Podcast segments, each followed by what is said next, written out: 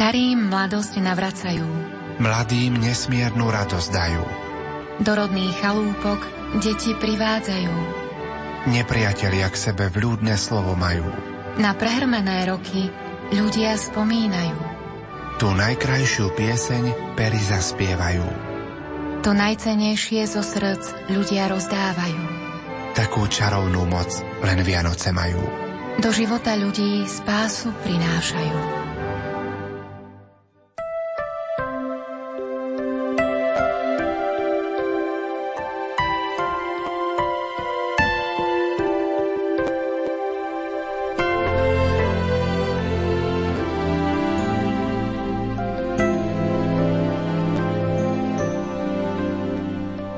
Pokojné sviatočné predpoludnie štedrého dňa vám prajeme aj po desiatej hodine naživo zo štúdia Rádia Lumen z Banskej Bystrice. Páter Jozef Šuppa vo svojej knihe píše aj takýto príbeh. Richard Pindell napísal krátku povesť, v nej rozpráva o mladom mužovi menom Dávid, ktorý utiekol z domu a píše list matke. V liste prejavuje nádej, že mu otec odpustí to, aký kedysi bol, a znova ho príjme ako svojho syna. O niekoľko dní pôjdem okolo nášho domu. Ak ma otec znova príjme, požiadaj ho, aby zavesil bielu šatku na jabloň, ktorá rastie neďaleko nášho domu. A stalo sa. O niekoľko dní cestuje Dávid vlakom, ktorý bude prechádzať zákrutou, z ktorej bude vidieť jeho rodný dom. Tak bude možné vidieť strom pred ich domom. No Dávid nemá odvahu pozrieť sa cez okno. Bojí sa, že na strome neuvidí bielu šatku. Obráti sa na muža, ktorý sedí vedľa neho a nervo, nervózne ho prosí. Prosím vás, mohli by ste mi urobiť službu? Za zákrutou po pravej strane budete vidieť strom. Prosím vás, povedzte mi, či sa na ňom nachádza biela šatka. Keď vlak prechádza okolo stromu, Dávid sa pozerá priamo pred seba. Potom sa trasúcim hlasom spýtuje muža. Prosím vás, je na jednom konári stromu uviazaná biela šatka? Muž sa udivene zahľadí na Dávida a hovorí. Chlapče, prakticky na každom konári je nejaká biela šatka. Táto udalosť dobre vystihuje, aký je Boh k nám. Taká je Božia láska. Taký je náš Boh. Náš Boh sa nezrieka lásky k nám ani vtedy, keď ho nemilujeme. Milí priatelia, vítam vás pri počúvaní našej relácie Vianočné sviatky vo svetle Božieho slova a dovolte mi, aby som v tomto sviatočnom predpoludní privítal tú štúdiu Rádia Lumen nášho hostia, profesora Františka Trstenského, prorektora Katolíckej univerzity v Ružomberku a biblistu zo Spišskej kapituly. František, prajem príjemné sviatočné predpoludnie. Ďakujem pekne za privítanie, rovnako aj ja pozdravujem všetkých poslucháčov Rádia Lumen. Som veľmi rád, že si prijal pozvanie. Pripomeniem, že dnešnú reláciu vysielame naživo z Banskobystrického štúdia Rádia Lumen. Reláciu pre vás vysielajú majster zvuku Richard Švarba, hudobná redaktorka Diana Rauchová a moderátor Pavol Jurčak. A tak už naozaj sviatočná atmosféra vládne aj v príbytkoch našich poslucháčov, ktorí nás počúvajú. Od rána, keď sme vysielali s kolegom Ivom Novákom, prichádzali maily, es em esky, ako sa pripravujú na slávenie štedrej večere, ako pripravujú rôzne dobroty vo svojich kuchyniach. Čo bude témou a obsahom nášho predpoludňajšieho vysielania? Chceme sa pozrieť na biblické čítania, ktoré zaznejú jednak na polnočnej svätej omši a potom v samotný deň narodenia Pána, to znamená na tej prvej svätej omši, ktorá sa nazýva, že je pastierska, na slávnostných svätých omšiach, to je svätá omša vo dne. Konkrétne máme pripravené texty z Evanjelia svätého Lukáša, potom z listu Hebrejom a z Evanjelia svätého Jána. Takže na tieto tri texty sa v priebehu relácie chceme viac zamerať. Pripomeniem kontakt do štúdia nula deväť jedna jedna, deväť jedna tri, deväť tri tri a nula deväť nula osem, šesť sedem sedem, šesť šesť päť. Mailová adresa, ktorá je vám v dispozícii, ak budete mať nejakú otázku, lumen zavináč lumen bodka es ká. V mnohých príbytkoch našich poslucháčov horí aj betlehemské svetlo, ktoré roznáša začali skauti po celom Slovensku. Pre všetkých, ktorí majú záujem sedieť pri štedrej večeri, pri, pram, pri plamienku zapálenom priamo z betlehemskej bazíliky, z jaskyne narodenia Pána. Ty si nejaký čas pôsobil, študoval vo Svätej Zemi. Predpokladám, že si navštevoval aj bazíliku narodenia Pána. Čo si prežíval, keď si prichádzal miestu, kde sa narodil Boží syn? Pozerám na to tak, že z jednej strany tie vianočné sviatky nie, nie sú naviazané na nejaké miesto. Naozaj tie vianočné sviatky môžu byť pokojné, požehnané v každom kúte sveta a za to aj prosíme, aby aj tento deň, zajtrajší deň, táto atmosféra Vianoc pokojných skutočne vládla aj v tých krajinách, kde, kde ten pokoj nie je, ale potom predovšetkým v našich srdciach. To je taký ten prvý rozmer. Ale druhý rozmer je, že skutočne tá neopakovateľná atmosféra byť na mieste, kde sa Kristus narodil, je čosi jedinečné. Ako si spomínal, viackrát som mal možnosť jednak počas školského, alebo teda kalendárneho roka navštíviť Betlehem, keďže to je len sedem kilometrov zhruba od Jeruzalema, kde som študoval, vstúpiť do baziliky, vstúpiť do jaskyne narodenia, aj do celého toho podzemia.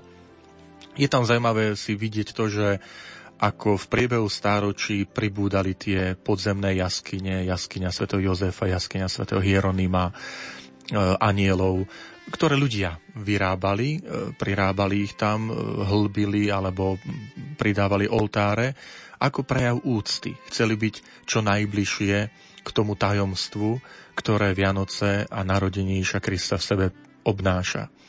A to chcem aj tak preniesť do súčasnosti a na naše životy, že tak ako v tom Betleheme vidieť, ako, ako tí kresťania pútnici sa doslova fyzicky snažili byť čo najbližšie, dostať sa na to miesto, dotknúť sa e, tej štrnásťsípej hviezdy a, a prežiť nejaký čas v tom okolí e, tej, tej jaskyne narodenia. Malo by to pat, platiť aj pre naše životy, že, že nebáť sa toho úsilia, dostať sa čo, čo najbližšie ku Kristovi, vynaložiť tú námahu, úsilie, doslova dotknúť sa toho Krista cez, cez to tajomstvo, cez biblické texty, cez liturgiu, cez nábožnosť, cez nábožné slávenie, aj cez to, to rodinné stretnutie s našimi blízkymi. To všetko sú tie naše úsilia dotknúť sa k tým Vianociam čo, čo najbližšie. No a potom osobitne rád si spomínam na, na chvíle polnočných svätých omší, ktoré som prežil v Betleheme, a takisto aj svätých omší v noci Božieho narodenia slávených na mieste narodenia v jaskyni narodenia. Sú to opäť chvíle, ktoré si navždy nosím vo svojom srdci, pretože tam človek naozaj prežíva Tie, tie slová, že tu, tu sa Kristus narodil na tomto mieste. Toto slovo nemôžem nikde inde povedať s výnimkou jedného miesta. A to je moje srdce. Ľudské srdce, v ňom si tiež môžem povedať, tu sa narodil Ježiš Kristus. A toto by som chcel zo srdca zaželať, zapriať všetkým, nielen poslucháčom Rádia Lumen, ale všetkým, ktorí slávia Vianoce ako kresťanské sviatky, aby sme tiež túto vetu mohli povedať, že moje srdce je to miesto, kde sa narodil Kristus. František, čaká nás prvá pieseň. Koho by sme radi možno v tejto chvíli pozdravili? Mám také tri kategórie, ktorým sa chcem prihovoriť a e, osobitne ich osloviť. Tou pr- prvou kategóriou myslím, že je tá kategória vďačná spojená aj s Rádiom Lumen. To sú poslucháči, ktorí nás počúvajú v zahraničí. V tomto čase mnohí buď sa rozhodli natrvalo usídliť v zahraničí, zahraniční Slováci, alebo z rôznych dôvodov práce, iných povinností nemôžu byť na Slovensku a predsa chcú byť spojení so svojimi blízkymi aj prostredníctvom Rádia Lumen. A chcem všetkých tých e, poslucháčov týmto spôsobom pozdraviť. A tiež im povedať, že, že myslíme na nich, že pamätáme.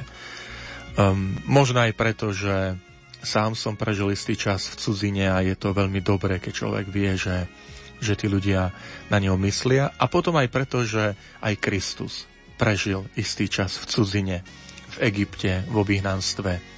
Takže aj toto je také prepojenie. Ten druhý okruh, ktorý chcem pozdraviť, sú ľudia, ktorí dnes napriek tomu, že by to tak nemalo byť, prežijú tie sviatky o samote.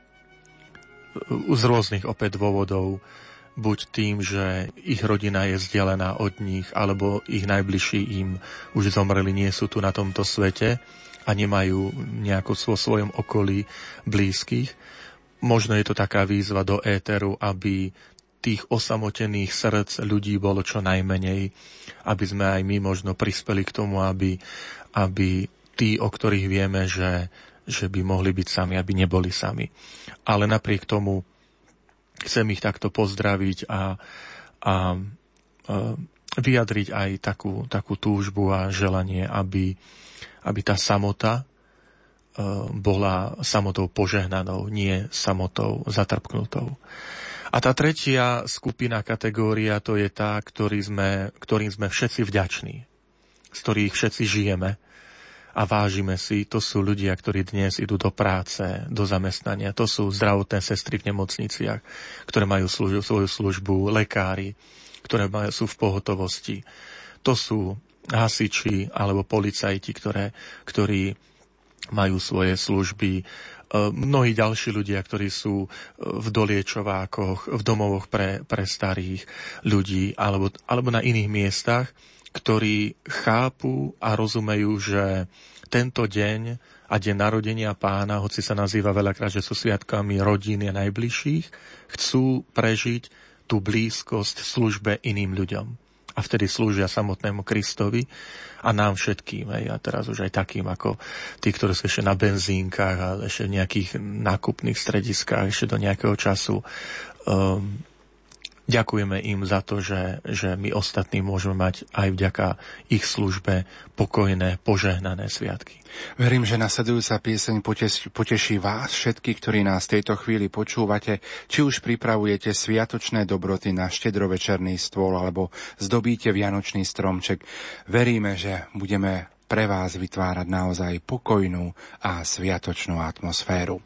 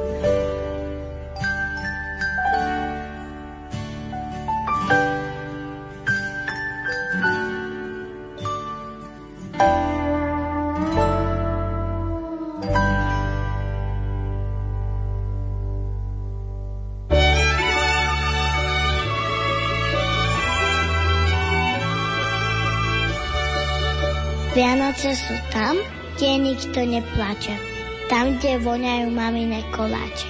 Vianoce sú s tými, ktorých ľúbime, i s tými, na ktorých myslíme. Počas štedrého dňa počúvate naše sviatočné vysielanie Vianočné sviatky vo svetle Božieho slova s profesorom Františkom Trstenským. František, už sa to zvykne pravidelne opakovať, že pred Vianocami sa v médiách, najmä v tých bulvárnych, objavia články, ktoré jednak spochybňujú existenciu Ježiša Krista, spochybňujú vianočné príbehy. Ako na tieto veci reagovať? Stáva sa to naozaj, ako hovoríš, už takou pravidelnosťou, že keď sa blížia Vianočné sviatky, tak sa vždy objavia články, ktoré hovoria, Ježiš nikdy neexistoval, Vianoce nikdy neboli, alebo boli inak, alebo naše zvyky Betlehemy neodrážajú tú skutočnosť. A náš postoj je dôležitý v tom, aby sme si to vedeli obhájiť, ale aby sme vedeli obhájiť pravdu, ktorá je, aby sme vedeli rozlíšiť, toto tam je, toto je v Svetom písme, ale toto je náuka cirkvi. A naopak, aby sme vedeli jasne povedať, toto nie je v Svetom písme, toto je možno legenda, toto je neskôršia tradícia alebo zvyk, aby sme to vedeli rozlíšiť a správne vyhodnotiť.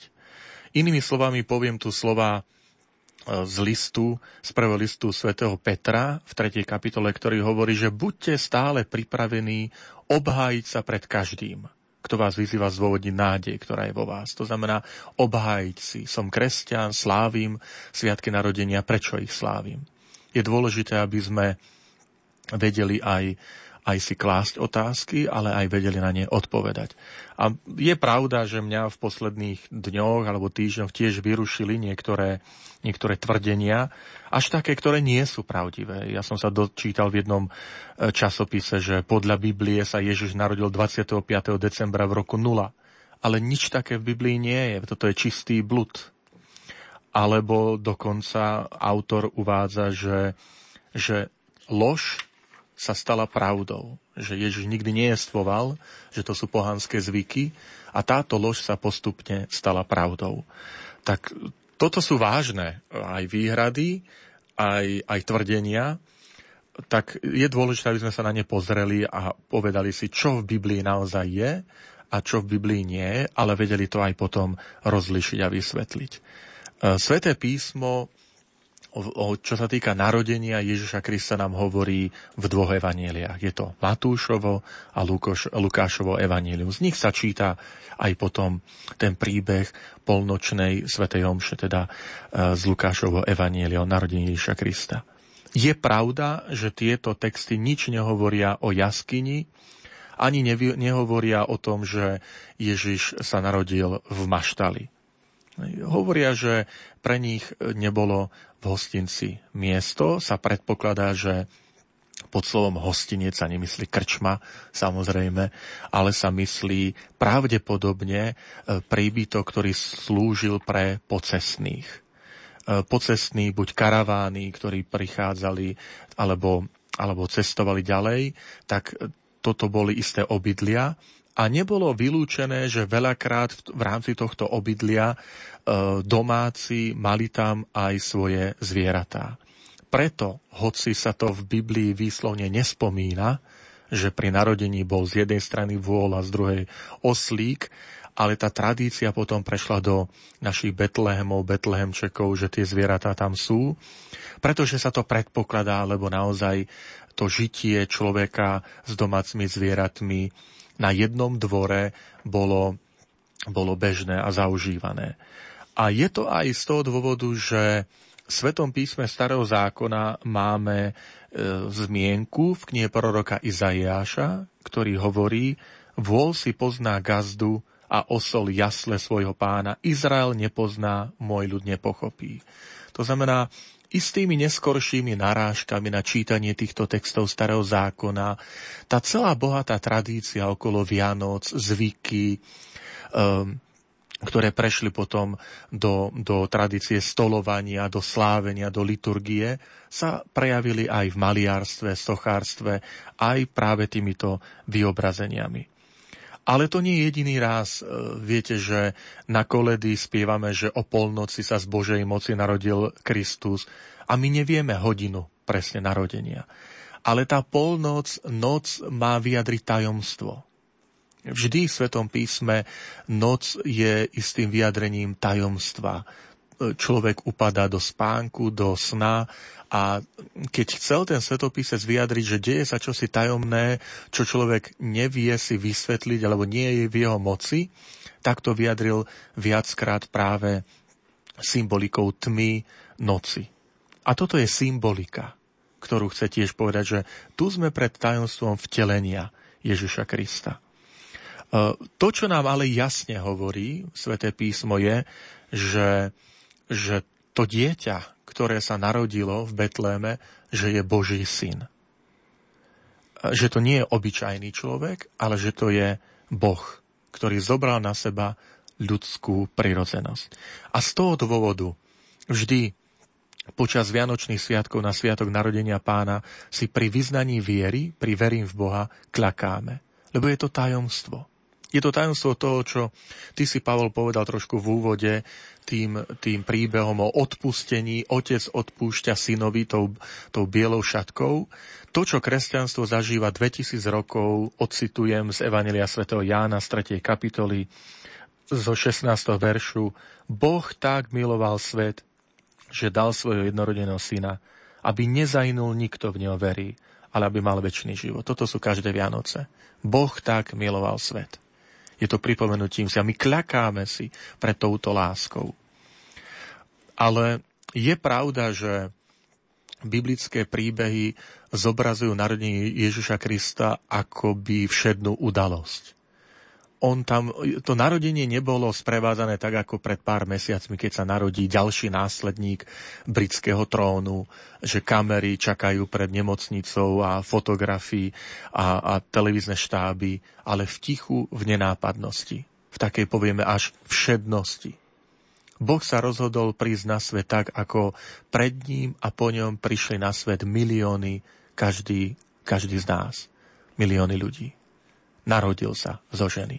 A v tomto je to, to úžasné. Mňa vždy fascinuje tá nevšedná všednosť, nazvem to, tej komunikácie Boha s človekom.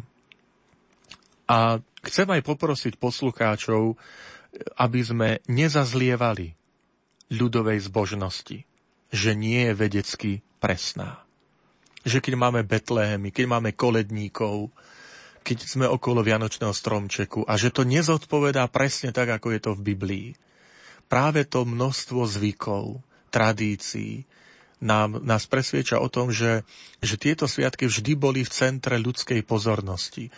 Že to ľudstvo cítilo, že na Vianoce sa deje čosi nevídané, neslýchané, nepoznané doteraz. Že Boh sa rozhodol stať človekom. A to sa prejavilo aj do tých našich, do, aj do, do ľudovej zbožnosti. Ale úlohou ľudovej zbožnosti je vyjadriť tajomstvo.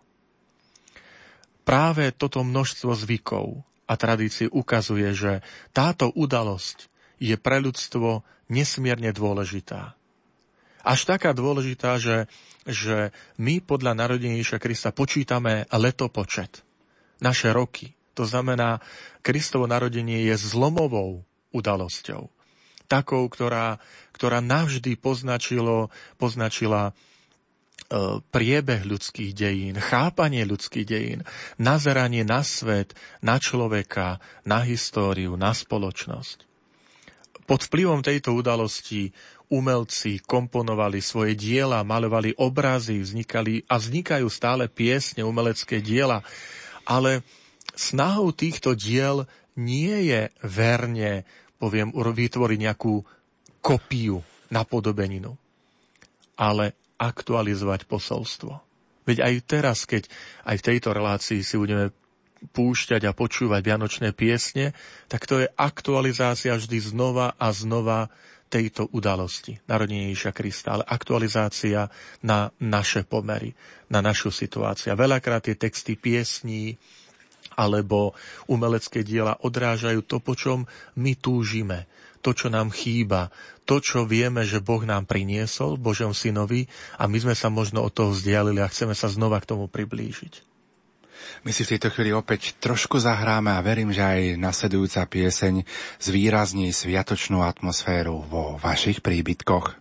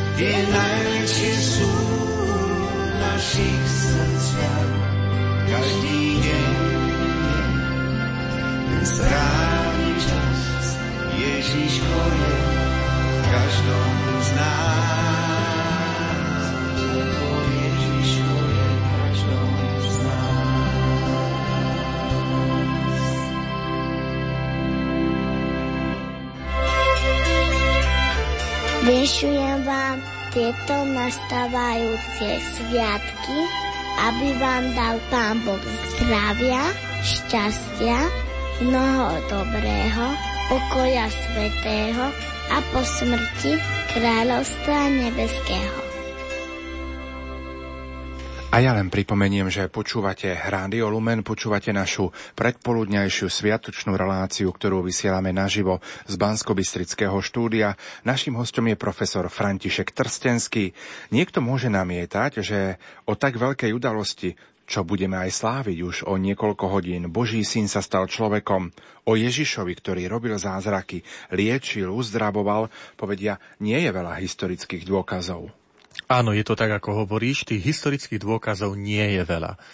Ale na druhej strane, opäť musíme si uvedomiť, že pred dvetisíc rokmi nebola éra internetu, masovo-komunikačných prostriedkov a Boh sa narodil ako obyčajné dieťa, nie ako svetová senzácia, že by dopredu avizoval všetkým tlačovým agentúram, príďte sa do Betlema na to pozrieť.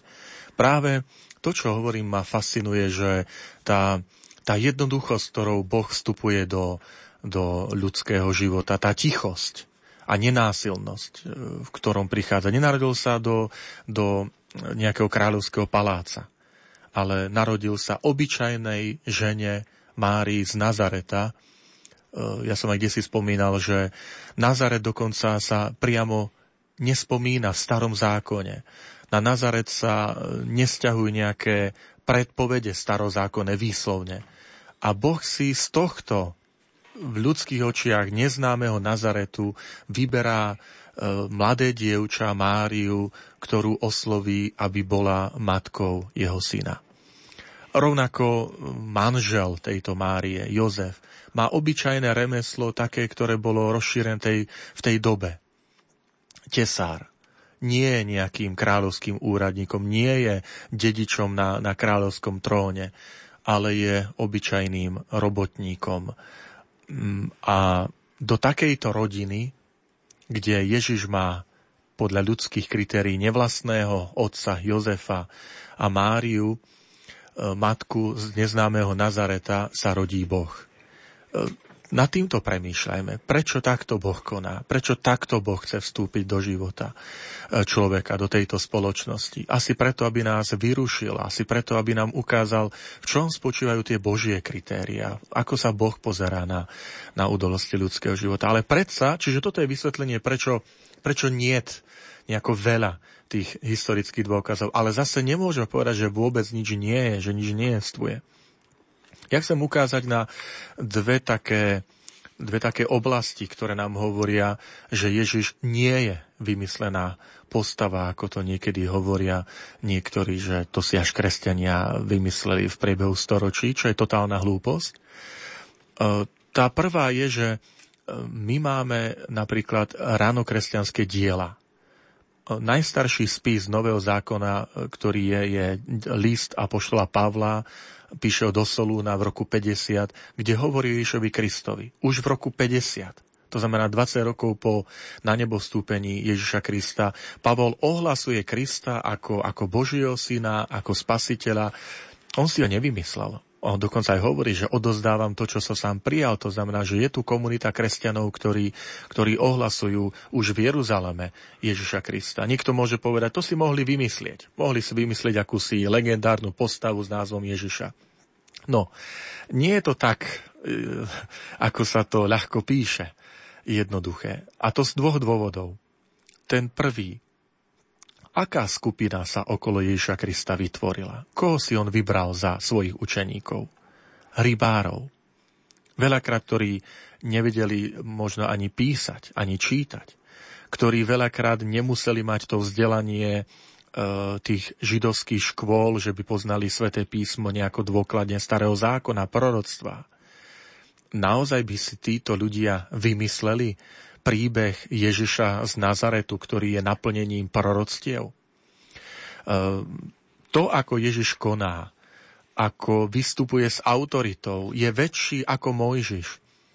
Je ten, ktorý, ktorý koná v protiklade, veľakrát porušuje sobotu, nezachováva sobotu, je z toho obvinený, zomiera smrťou na kríži, čo bola hanba, hanba pre, pre Rimanov, kto najväčší, najväčší lúzri, povieme, zomierali na, na kríži, to znamená zločinci, e, spodok spoločnosti. Pre Židov smrť na kríži je škandálom, je porušením, je, je bohorúhaním. Naozaj toto by si vymysleli rybári od Galilei? Práve tu vidíme, že, že Ježiš tým, ako sa správal, ako pristupoval k zachovaniu soboty, ako komunikoval so ženami, ako ich vyzýval ich dôstojnosť, to nám presvedčia, že toto si nemohli vymyslieť nejakí starovekí autori alebo, alebo rybári. Ale potom máme tu aj dôkazy, že tie evanielia, ktoré zachytávajú život Ježiša Krista, oni zase sú v zhode s tým, čo veľakrát v zhode s tým, že aká bola naozaj doba. Evanjelia spomínajú Poncia Piláta. Ale on naozaj jestoval, to nám ukazujú aj tie nebiblické pramene. Sú rôzne nápisy v Cézarei Prímorskej, kde sa spomína Poncius Pilát v nápise, ktorý archeológia našla. Ale potom aj delenie židovstva na Samaritánov, na nevraživosť medzi Samaritánmi a Židmi, delenie Židov na farizejov a saducejov, toto odráža vtedajšiu dobu. To si nevymyslela nejaká skupinka nadšencov v Ríme, ktorí nikdy neboli v Svätej zemi. Ale to, ako je Svätá zem opísaná, aj geograficky, aj spoločensky a kultúrne, skutočne zodpovedá tej dobe prvého storočia. To sú silné dôkazy, poviem to až tak, že to sú nepriestrelné dôkazy. Ak niekto príde dnes a povie, to si vymysleli kedysi v druhom, treťom storočí. Máme aj také niektoré historické okolnosti, ktoré vieme spomenúť. A potom máme, presne tak, potom máme aj písomnosti historické. A teraz aj mimo Svätého písma. V roku stodvadsať, áno, z roku stodvadsaťpäť sa našiel papírus v Egypte, ktorý sa datuje do toho roku stodvadsaťpäť alebo stotridsať po Kristovi, na ktorom sa našiel úryvok z Evanjelia svätého Jána. Čiže nie kdesi v treťom, piatom storočí, ale už začiatkom druhého storočia v Egypte je kresťanstvo známe. Dokonca aj spis, ktorý hovorí o Ježišovi Kristovi, Evanjeliu svätého Jána, ktorý sa takto datuje do roku stotridsať. A v Egypte, no my predpokladáme, že to evanjelium vzniklo v Malej Ázii, pravdepodobne v Efeze.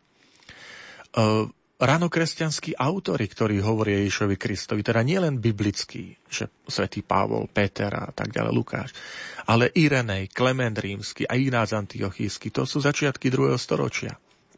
Potom, potom e- nekresťanskí autori, alebo povieme pohanskí autori, Suetonius, ktorý zachytil život rímskych cisárov, život dvanástich cisárov, tak napísal, že v roku štyridsaťdeväť po Kristovi cisár Claudius vyhnal Židov z Ríma, lebo sa škriepeli o istého Chresta. My predpokladáme, že tento Chrestos, Chrestus, je Kristus. To znamená, už v roku štyridsaťdeväť v Ríme je kresťanstvo. Plínius starší, ktorý, myslím, že žil na začiatku druhého storočia, hovorí, že kresťania sa schádzali na úsvite prvého dňa, to znamená nedeľa, a spievali hymny Kristovi. Toto nie sú, to nepíšu ľudia, ktorí by boli nejako, um, mali v, v prospech kresťanstva úmysel písať. Práve naopak, to boli pohanskí autori, ktorí ale píšu o tom, že jestujú tu kresťania a spomínajú Krista, ktorý ktorý e, zomrel na kríži a stal z mŕtvych. Známy židovský autor Jozef Flavius hovorí o Jánovi Krstiteľovi napríklad. Aj o postave, ktorú potom však spomínajú evanjelia. A opäť on nebol kresťan, to bol židovský autor, ktorý zomrel v roku sto, prvého letopočtu, teda prvého storočia. To znamená, toto sú silné dôkazy a je dôležité, aby sme aj my vedeli zareagovať pri, pri textoch, ktoré hovoria o, o narodení, ktoré spochybňujú niektoré veci. My ich musíme, musíme poznať, ak chceme obhájiť našu vieru. Ja to nazvem ešte jedným slovom, že aj v kresťanstve niekedy my trpíme krízou, nazvem, nazvem to tak trošku odborne, prepáčte mi, krízou racionality. Rácio, čiže rozum. Poznatky, poznanie. Ja si uvedomujem, že aj emotívnosť má svoje miesto, city, vôľa má svoje veľké miesto, ale ja musím poznať vieru, ja musím poznať Sväté písmo. Ak chcem argumentovať, ak mi niekto príde a povie, že v Biblii sa píše dvadsiateho piateho december, že narodenie Ježiša Krista, tak ja sa mu zasmejem a ukážem mu Sväté písmo a poviem, nalistuj mi to. A ho dostanem do, do rozpakov e, takýmto spôsobom. To sú, to, to, to, poznať Bibliu znamená poznať Krista. To znamená, čítajme Sväté písmo, aby sme vedeli, čo tam je a zároveň, aby sme vedeli aj obhájiť, keď to tam nie je, že prečo. Prečo tam niektoré veci nie sú? Opäť si trošku zahráme krásnu pesničku Lojzo, každý deň budú vraj Vianoce. To si prajeme, aby sme naozaj po celý rok tieto Vianoce prežívali aj takúto náladu, atmosféru, že sme k sebe ľudskejší, milší, dobrotivejší. Ja vás však aj poprosím, milí poslucháči, aby ste si možno pripravili Sväté písmo, lebo už po pesničke si predstavíme niektoré úryvky, ktoré budeme počuť pri polnočnej alebo pri ďalších svätých omšiach, ktoré máme. Kontakt do štúdia nula deväť jedna jedna, deväť jedna tri deväť tri tri a nula deväť nula osem šesť sedem sedem šesť šesť päť, mailová adresa lumen zavináč lumen.sk.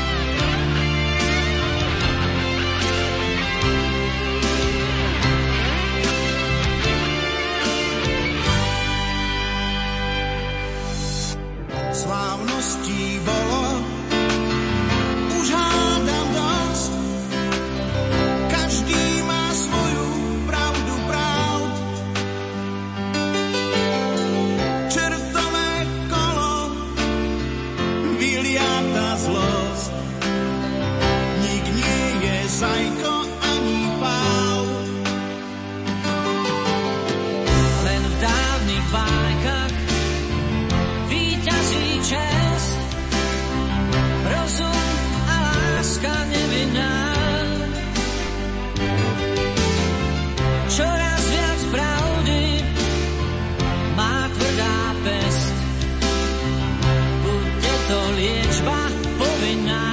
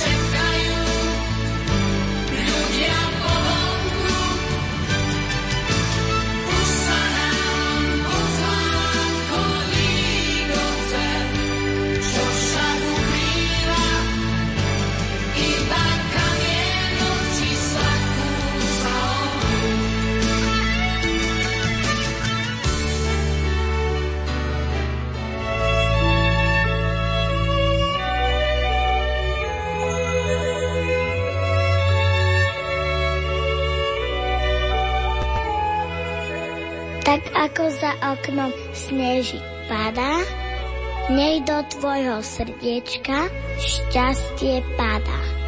Zabudni na bolesť, na starosti a prežij Vianoce v láske a v radosti. Tešíme sa na Ježiška.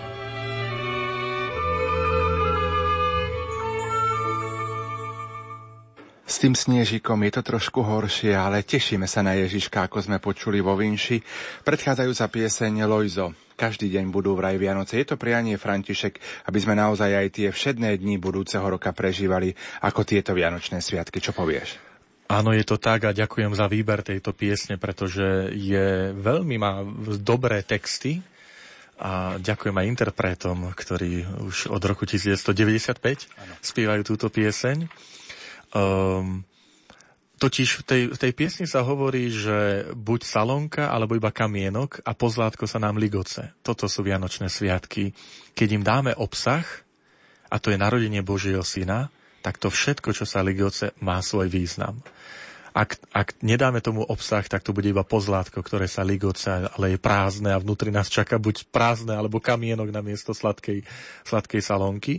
A toto, toto je, sú aj ten význam, ktorý my máme, keď nazývame Vianoce, že sú to sviatky narodenia Ježiša Krista. V týchto dňoch aj ja sám osobne som dostal niektoré pozdravie zo zahraničia, kde tá Európa už sa snaží byť to, čo nazýva sa, že politicky korektná. Len aby sme nikoho neurazili, tak vám želáme Uh, šťastné sviatky zimy alebo tohto zimného obdobia. Ale čo to je za sviatky zimy a zimného obdobia alebo sviatky pokoja rodín? Len aby tam nebolo Christmas, čiže Christ, Christ, Kristus alebo Kristova omša, čiže polnočná svätá omša. Ale mne to pripadá naozaj potom, že ideme hovoriť o tom pozlátku, kde sa nám vyprázdňuje obsah. Vyprázdňuje sa nám zmysel týchto sviatkov. A tu je aj povolanie cirkvi nás, veriacich, že dávať zmysel aj sviatkom, aj tomu, čo slávime, aj vysvetľovať, byť istým interpretom udalostí, že prečo si na večer sa dáme k štedrovečernému stolu, prečo sa rozbaľujú balíčky, prečo práve teraz, prečo nie sedemnásteho novembra alebo februára. Prečo sme k sebe štedrí? Prečo sa musíme byť dobrí? Prečo idú, idú viaceré nadácie, organizácie, pomáhajú bezdomovcom práve v tomto období? Veď musí to mať desi svoj základ, odôvodnenie. Odôvodnenie je Božia dobrota. To, to sklonenie sa Boha k človeku, v tom je potom všetko ostatné, má svoj význam a zmysel. Takže aj cez takúto pieseň, ktorá akoby na prvý pohľad zdá sa, že je všedná, nie je všedná, hovorí veľmi hlboko o tom, ako je dôležité dať obsah a potom všetko to ostatné, všetky tie naše snaženia, ktoré máme, majú svoj zmysel a dáva to zmysel. To poznáme aj, aj v takom vyjadrení našom, keď nám alebo aj my si niekedy povieme vyjadrenie, že vieš, ale to mi nedáva zmysel. Buď to, čo hovoríš, alebo to, ako konáš, že nedáva mi to zmysel. A kresťanstvo je v tom čarovné, v tom sa teším, že som kresťanom, že dáva veciam, životu, človeku zmysel. Ale ten zmysel nedáva kresťanstvo. Kresťanstvo komunikuje ten zmysel, pretože ten zmysel dáva Boh a my sme nositeľmi, tí, ktorí odozdávame ten zmysel, dávame ho ďalej. Spomínal som našim poslucháčom, že si majú pripraviť Sväté písmo. Budeme o chvíľočku počuť ukážku z Evanjelia podľa Lukáša, druhú kapitolu, prvý až dvadsiaty verš. Prečo je dôležitá táto ukážka teraz pre nás? Jednak preto, že zaznie na polnočnej svätej omši a hneď na rannej. A potom veľmi sa prihováram za to, ktorí nás počúvajte e, cez Rádio Lumen, aby tento text sa stal textom, ktorý sa prečíta na začiatku Štedrej večere. Pretože Lukáš v ňom opísal tie okolnosti narodenia Ježiša Krista a veľmi vhodne zapadajú, vyjadrujú aj tú situáciu, dôvod, pre ktorý potom my slávime Vianočné sviatky. Takže Ukážka z Evanjelia podľa Lukáša, druhá kapitola, prvý až dvadsiaty verš, za nás v Rádiu Lumen listovala vo Svetom písme kolegyňa Jana Ondrejková.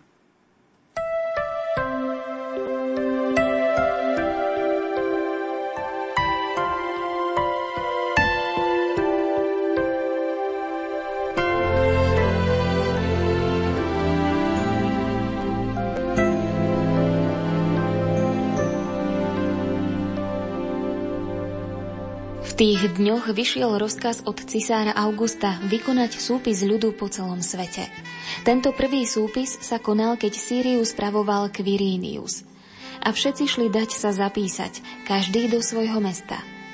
Vybral sa aj Jozef z galilejského mesta Nazareta do Judei, do Dávidovho mesta, ktoré sa volá Betlehem, lebo pochádzal z Dávidovho domu a rodu, aby sa dal zapísať s Máriou, svojou manželkou, ktorá bola v požehnanom stave. Kým tam boli, nadišiel jej čas pôrodu. I porodila svojho prvorodeného syna. Zavinula ho do plienok a uložila do jasiel, lebo pre nich nebolo miesta v hostinci. V tom istom kraji boli pastieri, ktorí v noci bdeli a strážili svoje stádo. Tu zastal pri nich Pánov anjel a ožiarila ich Pánova sláva. Zmocnil sa ich veľký strach, ale anjel im povedal: Nebojte sa, zvestujem vám veľkú radosť, ktorá bude patriť všetkým ľuďom. Dnes sa vám v Dávidovom meste narodil Spasiteľ, Kristus Pán. A toto vám bude znamením. Nájdete dieťatko zavinuté do plienok a uložené v jasliach. A hneď sa k anjelovi pripojilo množstvo nebeských zástupov, zvelebovali Boha a hovorili: Sláva Bohu na výsostiach a na zemi pokoj ľuďom dobrej vôle. Keď anjeli odišli od nich do neba, pastieri si povedali: Poďme teda do Betlehema a pozrime, čo sa to stalo, ako nám oznámil Pán. Poponáhľali sa a našli Máriu a Jozefa i dieťa uložené v jasliach. Keď ich videli, vyrozprávali, čo im bolo povedané o tomto dieťati. A všetci, ktorí to počúvali, divili sa nad tým, čo im pastieri rozprávali. Ale Mária zachovávala všetky tieto slová vo svojom srdci a premýšľala o nich. Pastieri sa potom vrátili a oslavovali a chválili Boha za všetko, čo počuli a videli, ako im bolo povedané.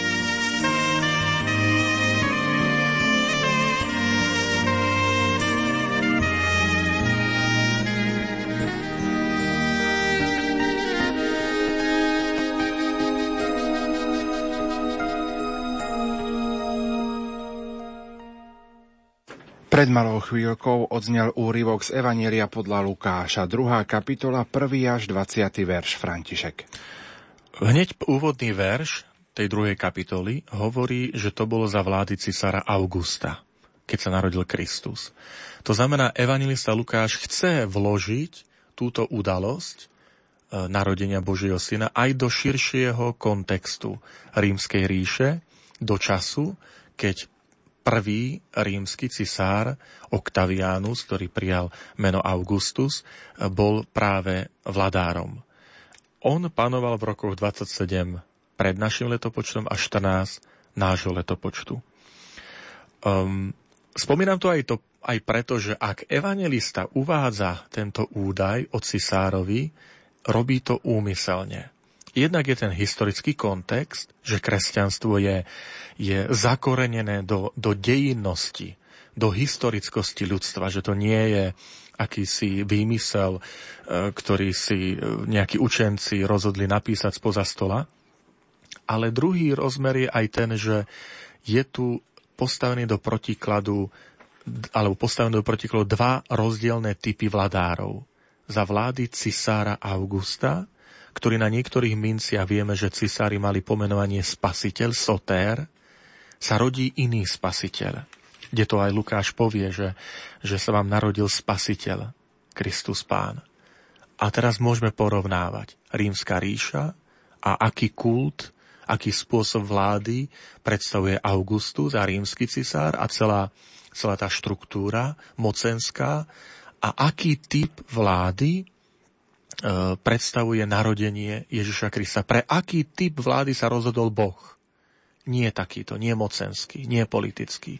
Už toto je otázka, úvaha, na ktoré my môžeme počas Vianoc uvažovať.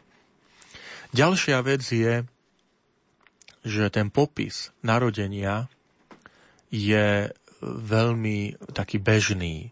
Alebo strohý. Alebo aj strohý. Ale v tom zmysle, že jediní prví, ktorí prichádzajú sa pokloniť Ježišovi Kristovi, sú pastieri. To znamená, e, nič mimoriadne, nič nejaké čosi, čosi zvláštne, ale obyčajní pastieri, ktorí neboli určite tí najváženejší v dôležitých kruhoch, netvoria smotánku tej spoločnosti, týchto predstavuje evanjelista ako prvých, ktorí porozumeli tej zvesti anielov.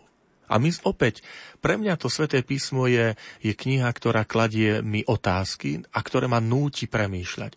Prečo takto? Prečo takto Boh koná? Prečo to takto evanjelista zapísal, že, že pastieri boli prví? Kde je zástup učencov? Kde je zástup zákonníkov? Kde je zástup kňazov z Jeruzalemského chrámu? Prečo nie oni? Pretože Boh sa dáva poznať tým, ktorí majú otvorené srdce. Tá, tá jednoducho srdca neznamená chudoba srdca, nejaká materiálna, ale jednoduchosť taká, ktorá je otvorená tú Božiu vnímavosť. A toto je pozvanie aj, aj pre nás. Že tieto také malé, obyčajné príbehy e, ľudí, ktorí sa odohrávajú, e, sú v Božích očiach dôležité. A to nás znova núti k tej podstate e, toho dnešného sviatku, alebo zajtrašieho, ktorý dnes už začíname sláviť. A potom pre Lukáša je dôležité slovičko dnes. To slovičko dnes sa viackrát opakuje v jeho evanieliu a pastieri, anjeli zvestujú pastierom, dnes sa vám narodil Spasiteľ. Spomeňme si, keď Ježiš už dospelý navštívi dom Zacheja, mýtnika. Opäť môžeme premýšľať, čo to je, že Ježiš vstupuje do, do domu hriešníka, do domu mýtnika, s ktorými ostatní pohrdali. Ježiš ide, stoluje s ním a, a nastáva veľký obrad v živote tohto Zacheja. Až tak, že on delí svoj majetok, ak niekomu ukrivdil, štvornásobne vynahradí. A keď, keď šomru tí okolit, okolití ľudia, tak Ježiš povie, dnes prišla spása do tohto domu. Dnes, teraz. S Ježišom Kristom prichádza. A potom veľká scéna, ktorú určite všetci poznáme na kríži. Ten kajúci lotor.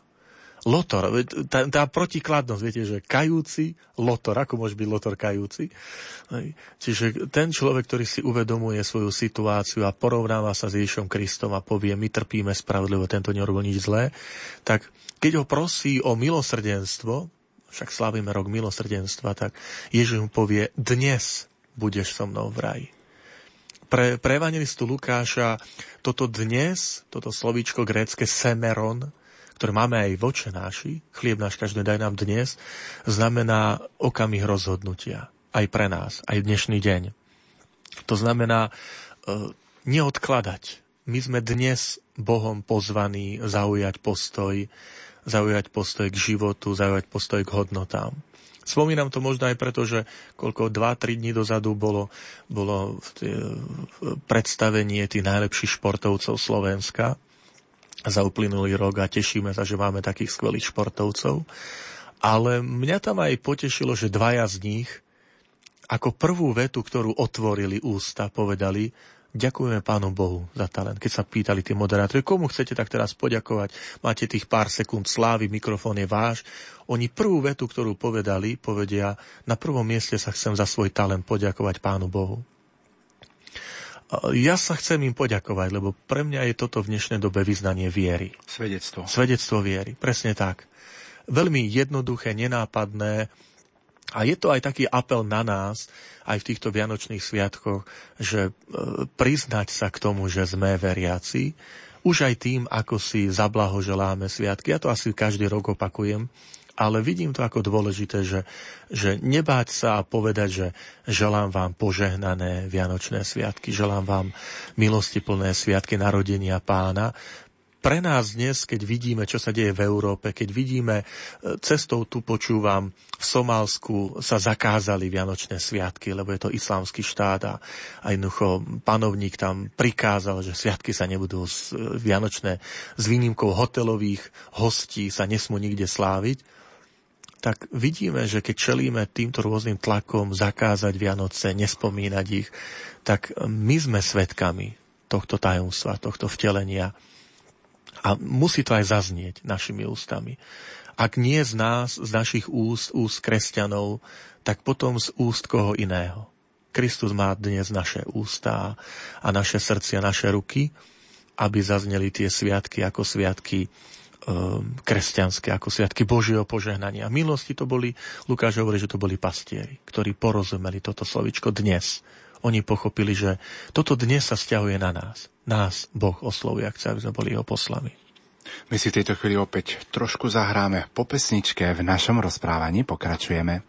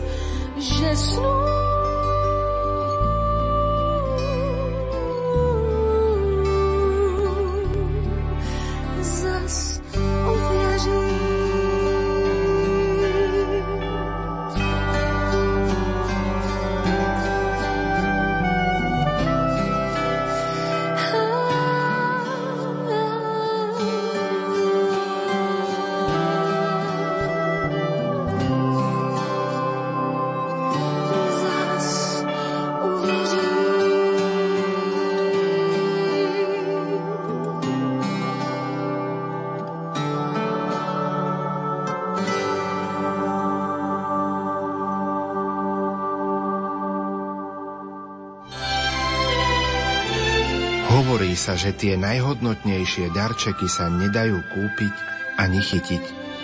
Sú to pocity, ktoré pretrvávajú v srdci ešte dlho po sviatkoch. Sú to objatia vitajte doma a úsmevy už sme sa tešili. Sú to chvíle, ktoré prežívame v kruhu rodiny, našich blízkych i v kostole pri jasličkách. Teplo a vôňa domova, láskavé slová, spomienky či spoločná modlitba pri sviatočnom stole. Aj toto sú Vianoce. Prajeme vám, aby ste najkrajšie sviatky roka mali každý deň svojho života. Prežime krásne a požehnané Vianoce. My máme pripravenú druhú zvukovú ukážku. Je to ukážka z listu Hebrejom, prvá kapitola, prvý a šiesty verš. Tento list zaznie na svätej omši na Božie narodenie. A František, čo si môžeme skôr, ako zaznie ukážka vo vysielaní, pár slov k tomuto všetkému povedať? Chcem skôr, než zaznie úryvok, naozaj tak upútať pozornosť našich poslucháčov na tento list, pretože možno niektorí aj nevedia, že je súčasťou Svätého písma. Nazýva sa, že to je list Hebrejom, je súčasťou Nového zákona. A významný je preto, že predstavuje Ježiša Krista ako veľkňaza Nového zákona. Pričom robí také porovnanie s úradom veľkňaza, ktorý bol v starom zákone, to znamená židovského národa, a hovorí o Kristovom kňazstve a o jeho dôsledkoch pre kresťanský život. Ten list bol napísaný niekedy v rokoch šesťdesiat sedemdesiat po Kristovi, to znamená nejakých tridsať štyridsať rokov od nanebovstúpenia pána Ježiša, a len pre zaujímavosť, má asi najlepšiu gréčtinu z celého Nového zákona. Však všetky spisy, všetkých dvadsaťsedem spisov, ktoré tvoria Nový zákon, sú napísané po grécky, tak tento autor, ktorý písal, mal najlepšiu gréčtinu. Kedysi sa myslelo, že je apoštol Pavol autorom, ale už, už od staroveku sa to neprijíma, ale, ale ten autor je neznámy a nepríjme sa to preto, lebo tá náuka Pavla v jeho listoch, ktoré máme tých trinástich, a tento list Hebrejom je veľmi odlišná, alebo iné témy, na iné sa zameriava, tak preto. A ako si uviedol, sú to prvé verše, ktoré zaznievajú vôbec tohto listu, ktoré zaznejú aj na, aj na nedeľu, pardon, na Sviatok Božieho narodenia, zajtrajší deň. A teda tvoria istý úvod do celého listu. A ten, ten, ten úvod je nádherný. Je taký istý hymnus, je to isté predstavenie dejín, ktorým prešiel ten izraelský národ v tom očakávaní Mesiáša až do okamihu, keď Mesiáš, Ježiš Kristus, prišiel na svet. Takže ukážka z listu Hebrejom, prvá kapitola, prvý až šiestý verš. Opäť vo Svätom písme listovala Jana Ondrejková.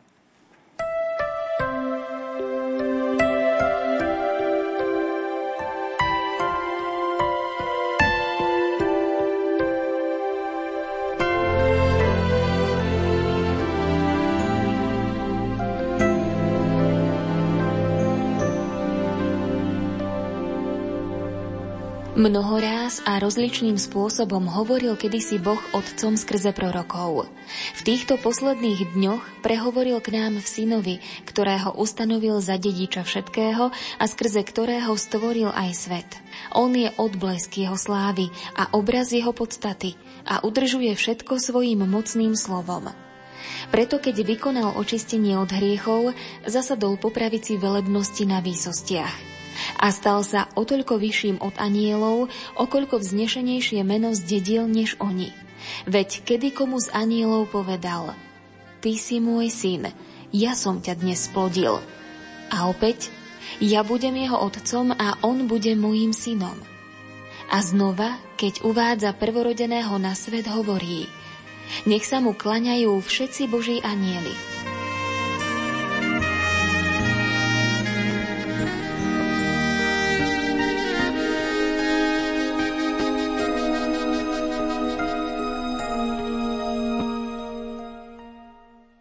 Počuli sme ukážku z listu Hebrejom, prvú kapitolu, prvý a šiestý verš. Prečo tento text zaznieva práve na Sviatok narodenia Pána? Dôležitou skutočnosťou je hneď ten prvý verš. Boh hovorí. Veľaraz mnohým rozli- rozličným spôsobom Boh hovoril. To znamená, V svetopise sa povedať, že Boh nie je nemý Boh. Boh je ten, ktorý sa človeku prihovára rozličným spôsobom. V minulosti to sú tie starozákonné udalosti od stvorenia až po príchod Božieho syna. Je tu isté stupňovanie, je tu Božie slovo. Boh povedal, buď svetlo, bolo svetlo, Boh povedal, buď zem, bola zem a tak ďalej. Čiže stvorenie. Potom sú to proroci, lebo hovorí, že ústami prorokov, alebo cez prorokov hovoril. A napokon k nám prehovoril ústami syna. Čiže je tu stupňovanie v minulosti cez prorokov a teraz cez syna, cez vlastného syna. Boh, svätý Boh, sa rozhodol vstúpiť do komunikácie so smrteľným človekom. Keď hovorí autor, že mnohoraz rozličným spôsobom skrze prorokov, tak za prvého proroka sa považuje Mojžiš. Tak sa to aj uvádza v samotnom závere knihy Deuteronomium tridsiatej štvrtej kapitole, kde sa opisuje jeho smrť, že, že Mojžiš bol, bol najväčší prorok. Ale Mojžiša treba vnímať aj symbolicky, lebo slovo Mojžiš je slúži na označenie päť kníh Mojžišových. To sú prvé päť, prvých päť kníh Svätého písma. Čiže chce povedať, toto je zákon, to je to, čo dal Boh cez, cez židovský národ. Týmto spôsobom sa Boh prehovoril. Potom posledný prorok je prorok Malachiáš. A, a potom je príchodom syna začína čosi nové. A to je odkaz na, prečo Vianoce cirkev slávi tak tým, takýmto osobitným spôsobom. Lebo tu začína čosi nové. V poslednom čase k nám prehovoril ústami alebo skrze syna. To je naplnenie časov, ten v poslednom čase. Kristus je dedičom, hovorí tento text. To znamená, všetko mu je zverené, má Boží mandát. Jeho autorita sa odvádza od, od Božej autority, lebo on je Boh. A od jeho príchodu sa potom vracia človek, opäť, teda autor sa vracia znova k stvoreniu. Hej, povie, že skrz neho bolo všetko stvorené. E, hovorí o Ježišovi Kristovi ako o obraze. Mne sa páči tam grécky výraz, ktorý hovorí, že on je odtlačok. Že Jež, syn Ježiš Kristus je odtlačok Boha Otca. Otlačok to znamená presný, nie? Že to nie je len nejaká napodobenina, ale presný. E, tá istá prírodzenosť, to je dôrazná rovnosť s Bohom. To je to, čo neskôr povie cirkev o Ježišovi Kristovi, že je jednej podstaty s Otcom. E, čo si pripomíname pri vyznaní viery. Takže na Vianoce si vždy uvedomujeme práve túto skutočnosť, že Boh a nie anjel sa stal človekom. A Boh sa rozhodol stať človekom a nie nejakým anjelom. Že jedným z nás. Toto je, toto je tá krása, ktorú vždy na novo potom v rôznych tých tradíciách a zvykoch si pripomíname, že Boh a nie anjel sa rozhodol stať človekom. Viete, že Boh si nenašiel nejakú náhradu, že nejakého dvojníka alebo nejakého dublera, ako to býva v nejakých filmoch, že tak ty to urob za mňa, ja ťa posielam a ty to tam vybav na tej zemi. Ale Boh sa rozhodol, ja sám v osobe Božej, Boh vstúpim do tohto sveta, do sveta človeka a rozhodol stať sa človekom. Tam ten svetopisec to povie, že, že stal sa nižším od anjelov tým, že sa stal človekom. A Boh sa rozhodol pre túto poníženo, seba poníženie. Neskôr to Pavol krásne povie, že, že zriekol sa seba samého, vzal si prirodzenosť slúhu, stal sa poslušným až na smrť, až na smrť na kríži. Toto, toto každé Vianoce si pripomíname túto, tú, tento nezaslúžený dar. Prečo takto Boh koná? Prečo sa takto rozhodol vstúpiť do tohto, do tohto sveta? Jediná odpoveď je, jediná odpoveď. Pretože nás miluje. Boh je láska, preto. Opäť si v tejto chvíli trošku zahráme, po pesničke vám ponúkneme poslednú zvukovú ukážku.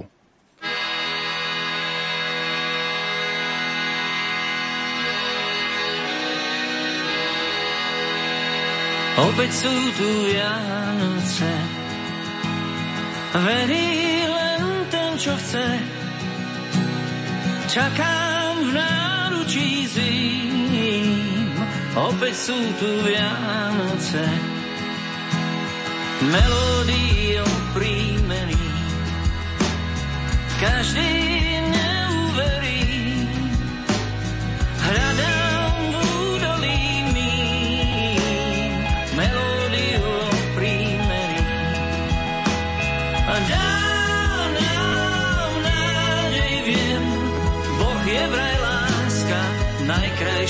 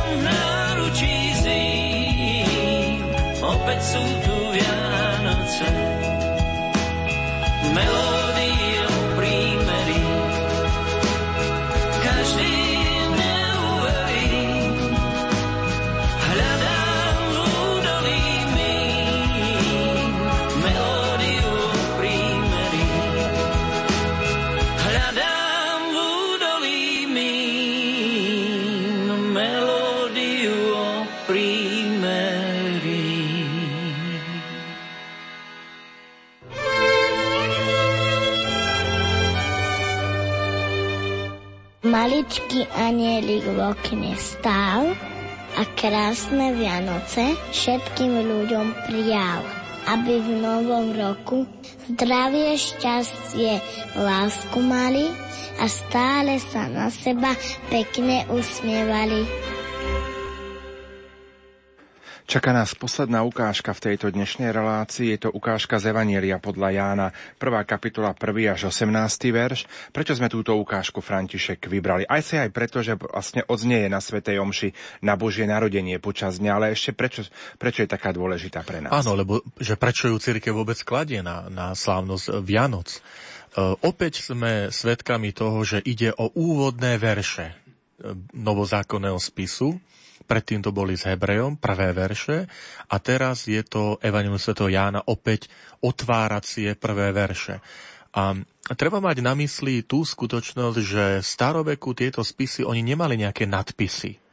Že toto, že Evanjelium svätého podľa Jána alebo list Hebrejom, to boli dané až neskôr, v druhom, v druhom storočí, pridané nadpisy, ktoré charakterizovali ten spis, ale samotné spisy teda boli bez nadpisu. Nebolo tam nejaké vydavateľstvo, autor, ako sme navyknutí pri dnešných knihách.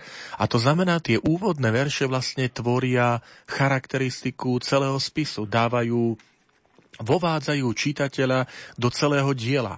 A je zaujímavé, že evanjelista Ján ako vovedenie do celého diela zvolil nádherný hymnus, hymnus, ktorým pripodobňuje Boha Otca a Syna k slovu, k slovu, ktoré je od vekov. Toto slovo, ktoré pripomína opäť to stvorenie, lebo takisto na počiatku Boh povedal, vyriekol slovo a stalo sa. A tu ako by chcel povedať, opäť Boh tvorí niečo nové.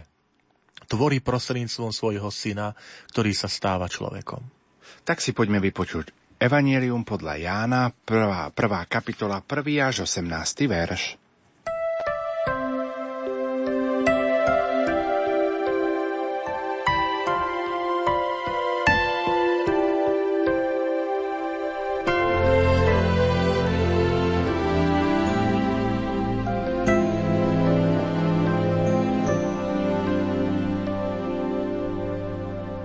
Na počiatku bolo slovo a slovo bolo u Boha, a to slovo bol Boh.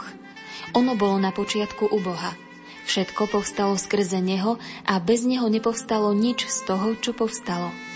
V ňom bol život a život bol svetlom ľudí. A svetlo vo tmách svieti a tmy ho neprijali. Bol človek, ktorého poslal Boh. Volal sa Ján. prišiel ako svedok vydať svedectvo o svetle, aby skrze neho všetci uverili. On sám nebol svetlo. Prišiel iba vydať svedectvo o svetle. Pravé svetlo, ktoré osvecuje každého človeka, prišlo na svet. Bol na svete a svet povstal skrze neho a svet ho nepoznal. Prišiel do svojho vlastného a vlastní ho neprijali. Ale tým, ktorí ho prijali, dal moc stať sa Božími deťmi. Tým, čo uverili v jeho meno, čo sa nenarodili ani z krvi, ani z vôle tela, ani z vôle muža, ale z Boha. A slovo sa telom stalo a prebývalo medzi nami.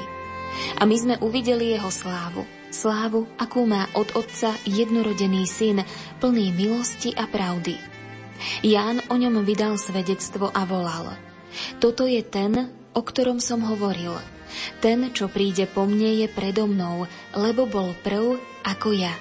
Z jeho plnosti sme my všetci dostali milosť za milosťou, lebo ak zákon bol daný skrze Mojžiša, milosť a pravda prišli skrze Ježiša Krista. Boha nikto nikdy nevidel. Jednorodený Boh, ktorý je v lone Otca, ten o ňom priniesol zvesť.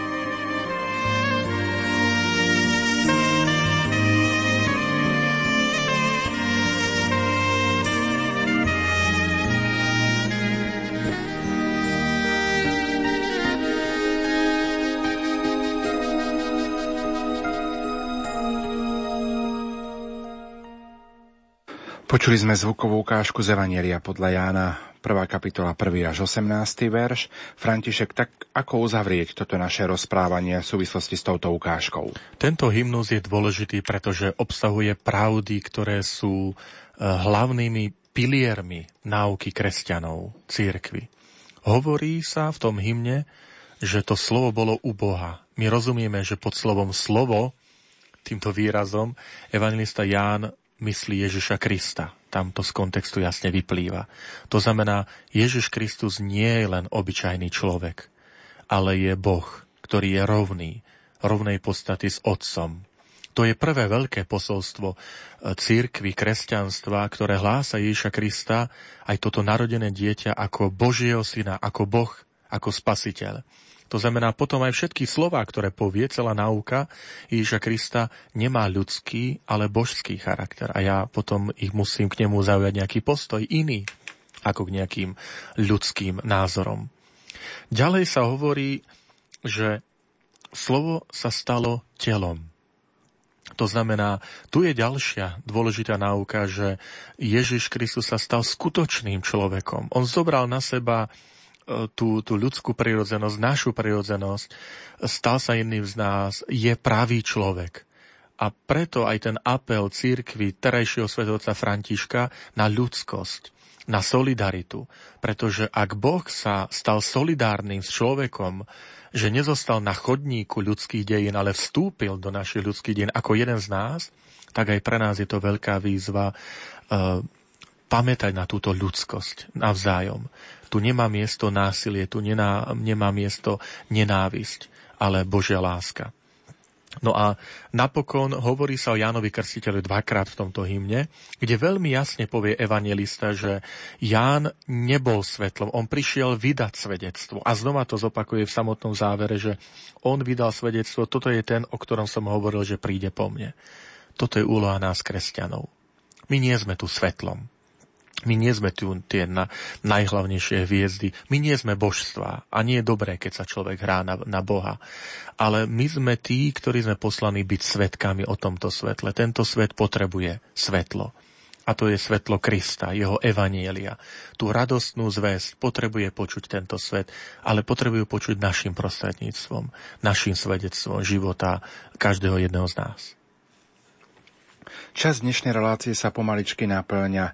František, ďakujem veľmi pekne, že si prijal pozvanie a takto sme v predpoludní štedrého dňa spoločne rozprávali a o týchto liturgických čítaniach, ktoré budeme počuť, či už pri polnočnej svätej omši alebo pri zajtrajších svätých omšiach. Čo by si poprial našim poslucháčom na začiatku slávenia Vianočných sviatkov? Vrátim sa k tradíciám, ktoré sú súčasťou nášho slavenia Vianoc, Či už je to Betlehem, živý Betlehem, Vianoce, Vianočný stromček, darčeky, Štedrá večera, želania, vinše, tisíce, milióny es em esiek, ktoré si pošleme, gratulácie. Nech všetko toto, mojím želaním je, nech dáva zmysel. To znamená zmysel v tom, že sa narodil Boží syn, že Boh sa znížil k nám, že stal sa jedným z nás, ktorý kráča v našich ľudských dejinách naďalej s nami. A potom e, veľké želanie je, aby e, príchod Krista pred dvetisíc rokmi do historického Betlehema a príchod Krista, ktorý raz príde v sláve, ešte bol aj ten tretí príchod, a to je príchod do srdca každého jedného z nás. Požehnané, pokojné, milostiplné Vianočné sviatky narodenia Božieho syna. Hosťom štúdiu Rádia Lumen bol profesor František Trstenský, prorektor Katolíckej univerzity v Ružomberku a biblista zo Spišskej kapituly. Už a požehnané Vianočné sviatky vám praje aj vysielací tým zložení majster zvuku Richard Švarba, hudobná redaktorka Diana Rauchová a moderátor Pavol Jurčaga.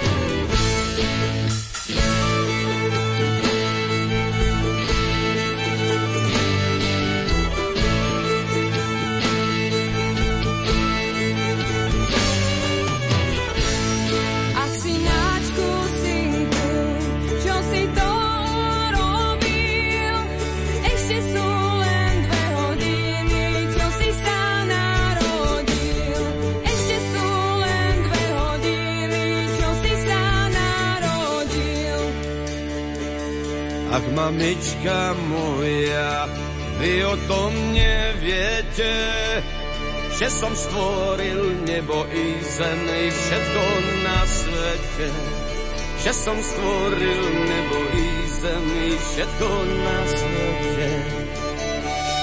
Ach, mamička moja, vy o tom neviete, že som stvoril nebo i zem i všetko na svete. Že som stvoril nebo i zem i všetko na svete. Hej, ja, na, na, na, na, na, na, na, na, na, na.